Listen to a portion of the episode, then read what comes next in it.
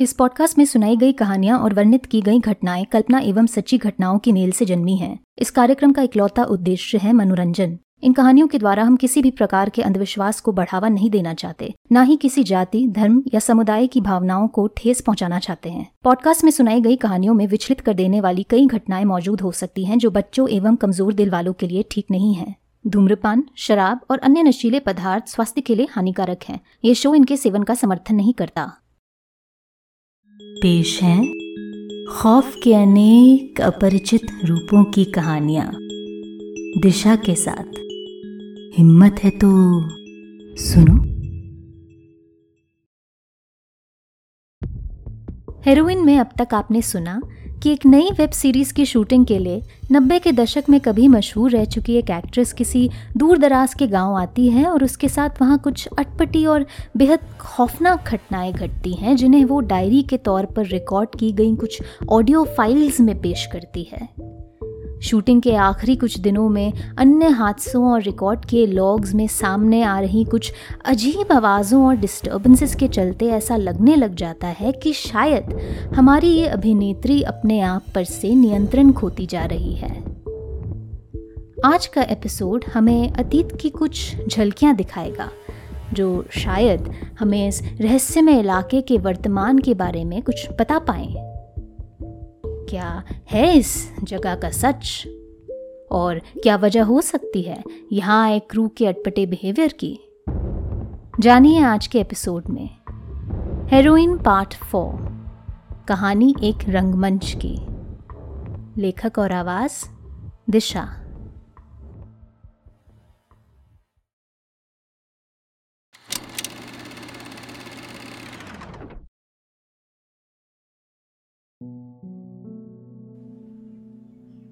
समय के बवंडर में कहीं खो गई है ये कहानी उस गाँव की जो किसी रोज धरती पर स्वर्ग माना जाता था।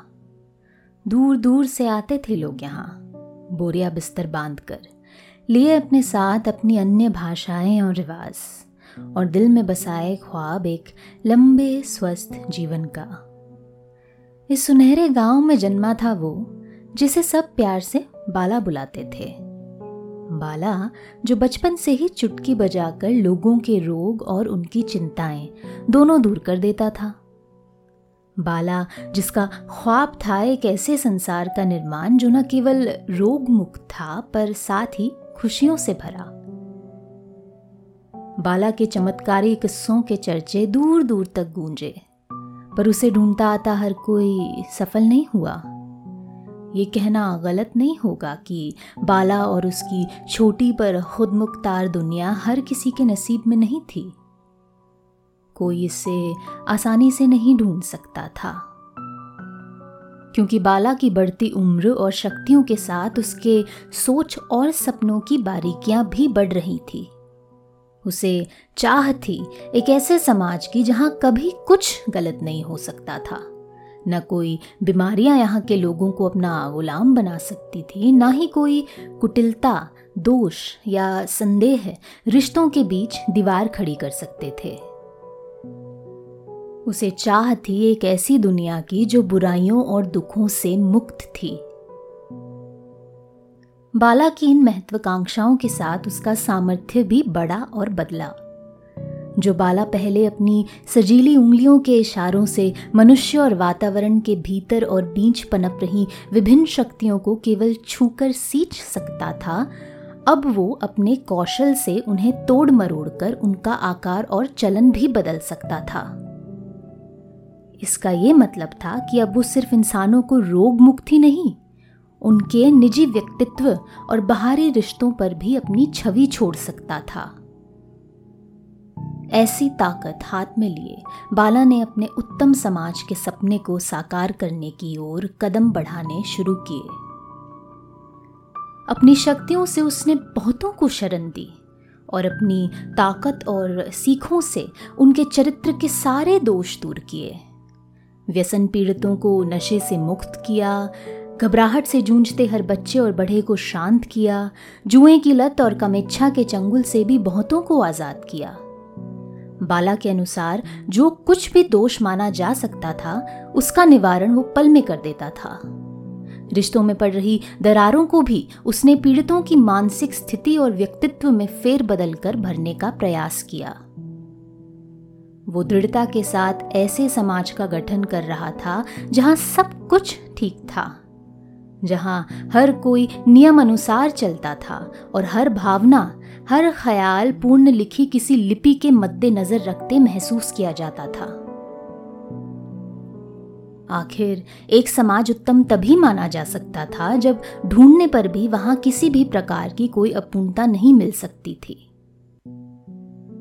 और इसी कलंकहीन समाज की इच्छा ने बाला को इस कदर मोहित कर दिया कि वो अपने सपनों को हासिल करने के लिए किसी भी हद तक जाने के लिए तैयार खड़ा था। और इसके इस जुनून को देखकर उसका सबसे चहीता शिष्य घबरा गया।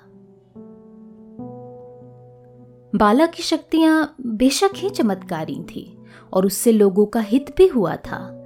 पर बाला की सोच एक तरह से अब गाँव के लोगों की स्वतंत्रता छीनने लग गई थी।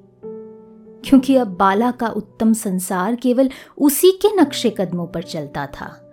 उसी के अच्छे बुरे की समझ के अनुसार ढाला जाता था और उसी की दृष्टिकोण से बना और उसमें सिमटा था। एक आदमी की सोच और निजी मान्यताओं के बलबूते पर क्या पूरे संसार का निर्माण किया जा सकता था? क्या रिश्तों के बीच शांति के नाम पर फेर बदल करना नैतिक रूप से उचित था? इन्हीं सवालों की कश्मकश में उलझा वो शागिर्द अपने दिल पर पत्थर रख बाला को रोकने की योजना बनाने लगा। उसने अपने गुरु को सही राह पर लाने का खूब प्रयास किया, पर बाला को अब अपनी मंजिल के अलावा और कुछ दिखाई नहीं दे रहा था। शिष्य को अपना आखिरी कदम उठाने की कोई चाह नहीं थी, पर अब उसके पास कोई रास्ता नहीं रह गया था। बाला दिन पर दिन और शक्तिशाली होता जा रहा था, और गाँव वालों की नज़रों में उसे लगभग भगवान की पद्धति मिल चुकी थी। शिष्य कहीं ना कहीं जानता था कि उसका उठाया गया कोई भी कदम इन जुनूनी गाँव वालों ने अपनाना नहीं था, पर वो फिर भी जोखिम उठाने के लिए तैयार था। उसने अपने कुछ समर्थकों के साथ मिलकर बाला को ध्वस्त करने के लिए उसे कैद करवाया और छल से उसकी सारी उंगलियाँ कटवा दी। वही उंगलियाँ जिनके दम पर बाला अपनी शक्तियों को आकार दिया करता था। अपने ही पसंदीदा शिष्य के हाथों पीठ पर छुरा लेकर बाला का पूरी दुनिया पर से भरोसा उठ गया। धोखे का शिकार वो अपने घुटनों पर धकेल दिया गया था। और इसी गम के चलते वो कुछ सालों के लिए लोगों से दूर कहीं जंगलों में जाकर बस गया। उस पर हुए इस हमले से गाँव के लोग भी खूब भड़के।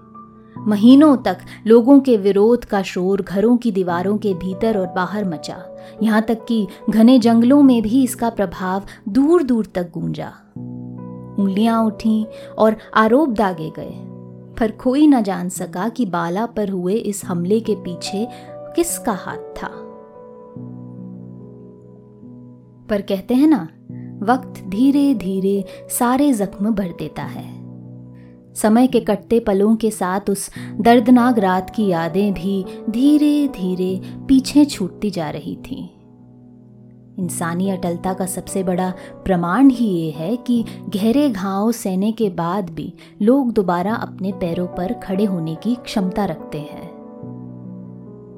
बाला की चमत्कारी शक्तियों के बिना भी गाँव वाले जीवित रहे और उनका संसार फला फूला रिश्तों में दरारें बेशक पड़ी और लोगों की जिंदगियों में अलग अलग दोषों और बीमारियों का भी प्रभाव पड़ा।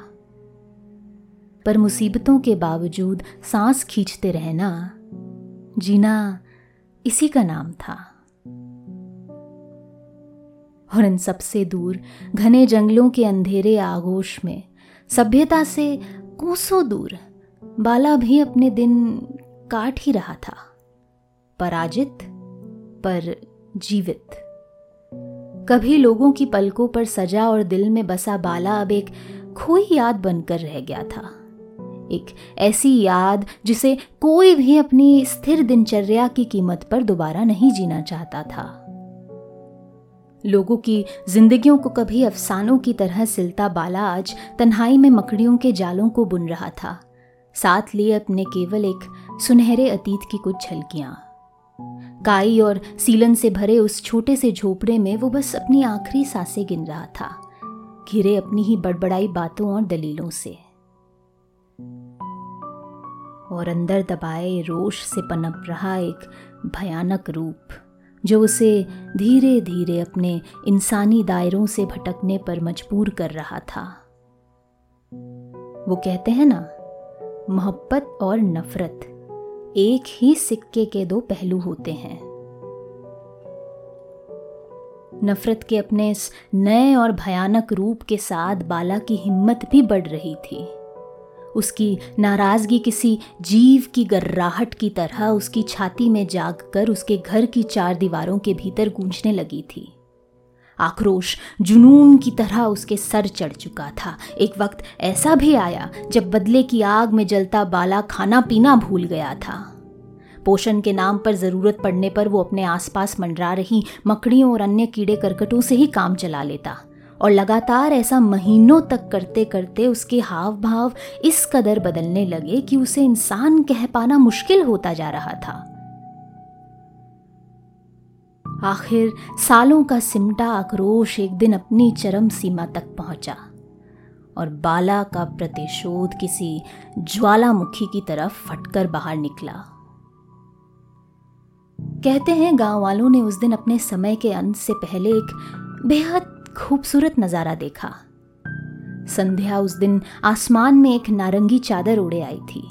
शायद आने वाले रक्तपात का एक ऐसा संदेश लिए जो बाहरी रूप से तो मनमोहक था, पर भीतर छुपाए था एक विकृत संदेश। मंजर कुछ ऐसा था कि दिन में भी जुगनू नज़र आ रहे थे। और इस चमत्कारी प्रसंग के चलते बहुतों ने अपना काम छोड़ आसमान की ओर नज़र घुमाई और मानो घंटों उस दिव्य नजारे को बड़े ही सुकून से निहारा। शायद ऐसा करना उनकी किस्मत में लिखा था, क्योंकि उस शाम मंत्र मुग्ध खड़े गाँव वालों ने अपनी आँखों से अपनी मौत को आते देखा। नारंगी आसमान को चीरते हुए, उन जादुई जुगनुओं की आड़ में उस गाँव की ओर तीव्रता से बढ़े सैकड़ों चमकते धागे, जो किसी झिलमिलाती बारिश की तरह बरसे। वो एक तरह से जंग का ऐलान कर रहे थे। एक ऐसी जंग जिसमें विरोधी सेना के पास न तो कोई हथियार थे, न चेतावनी सुनने का अवसर। किसी प्रलय की तरह वो धागे उन पर बरसे बेरहम और निरंतर। तब तक, जब तक धरती पर कभी स्वर्ग रह चुका ये गाँव, रेशम की एक ऐसी चादर तले दफना दिया गया था, जिसकी सुंदरता उसकी खौफनाक नियत को छुपाए बैठी थी। अंत में, जब बाला जंगलों की घनी छाया से विजयी उभरा, वो ज़मीन, वहाँ के लोग और उनकी जिंदगियाँ दोबारा उसके कदमों तले भिज गई थी। और इस बार वो खुशी से उन्हें रौंदते हुए आगे बढ़ा। नियति खुद बाला की हथेलियों पर बंधे किसी कठपुतली की तार समान उलझ गई थी। बाला को कभी शक्ति देने वाली उसकी उंगलियाँ बेशक ही सालों पहले धोखे से काट दी गई थी, पर अब बाला के इस भव्य रूप के चलते उसे अपनी शक्तियों को आकार देने के लिए अपने शरीर या किसी और बाहरी प्रक्रियाओं की आवश्यकता नहीं थी। उसके शरीर से उभर रहे उन सुंदर रेशमी धागों ने गाँव की काया पलट कर दी। जगह जगह फैले रेशम के आदमकद कोश अब गाँव वालों को किसी नरभक्षी की तरह ज़िंदा निकल रहे थे। इनमें बंद सभी अपनी चेतना खो बैठे थे, पर उनकी रूह अब बाला को सालों साल शक्ति देने के लिए काफ़ी थी। गाँव वालों की इस भीड़ में बाला को अपने शागिर्द को ढूँढने में जरा भी मुश्किल नहीं हुई। और जब प्रतिशोध का मौका हाथ आया, बाला ने खून खराबे का सहारा नहीं लिया। वो एक मंझा हुआ खिलाड़ी था और कार्य कारण के आधार पर कहानियाँ बुनने का उसे बेहद शौक था। शौक लोगों की जिंदगियों में फेर बदल कर उनके आने वाले कल को आकार देने का। लेकिन जिंदगियाँ संवारने के मकसद ने उसे कहीं का नहीं छोड़ा था। तो कभी सबके हित और समाज की सुख शांति के लिए निजी मामलों में हस्तक्षेप करने वाला बाला अब कोलाहल मचाने की चाह रखने लगा था। उसने अभी भी अपने शागिर्द को अपने करीब ही रखा, उसी भूमिका में, जिस भूमिका में कभी उसने हमेशा रहने का वादा किया था। अपने चहीते शिष्य के कोष को उसने अपने नए तख्त के करीब रखा। और काम सौंपा उसे अपने इस नए साम्राज्य के लिए समय समय पर निवासियों का इंतज़ाम करने का। ऐसी थी बाला की लीला कि जिस शागिर्द ने कभी उसके राज्यकाल का छल से अंत किया था, आज वही समय समय पर उसका पंडित या मंत्री बन बाला की रूह को एक नए शरीर से और उसके इस रंगमंच को नए खिलाड़ियों से भरने की विधियाँ पूरी करता था। खिलाड़ी जो उन कोशों में बंद रहकर बाला को पीढ़ी दर पीढ़ी पोषित करते रहते। आज भी सभ्यताओं से कोसों दूर, जंगलों से घिरे उस गाँव में अपने दुश्मनों के कंकालों से बने एक सिंहासन पर बाला अपनी प्रजा की ऊर्जा से सैकड़ों खेल खेलता है। अपनी शक्तियों से, उन ज़िंदा लाशों के दिलो दिमाग में ताखा झाकी कर उनकी इच्छाएँ, कामनाएँ, दर्द और दफन राजों से नई कहानियाँ रचता है। कहानियाँ एक ऐसे समाज की, जिसे सुख शांति का एक दिन भी नसीब नहीं होता। एक ऐसा समाज जिसमें हर पल किसी न किसी तरह की हलचल मची रहती है। इंसानी कटुताओं और दोषों से बुनी मानव जाति के अनैतिक रूपों से भरपूर ये नाटक बाला को आज भी मनोरंजित करता है। और आज भी वो अपनी इच्छा स्वरूप शक्तियों से अपने इस रंगमंच पर हर तरह का कोलाहल मचाता है।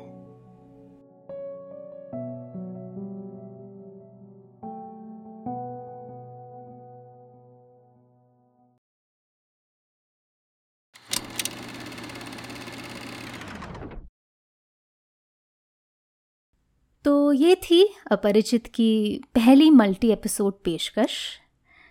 सच कहूँ तो जब कहानी लिखनी शुरू की थी मैंने तो प्लान था एक ही एपिसोड में निपटाने का इसे।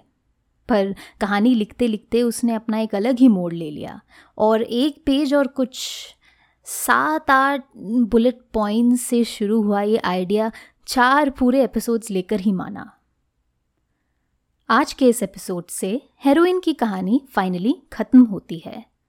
हमारी बिलवड एक्ट्रेस के साथ फाइनली होता क्या है? Duchy given to the strange pass और डशी फाइट बैक इसका डिसीज़न मैं आपको लेने देती हूँ।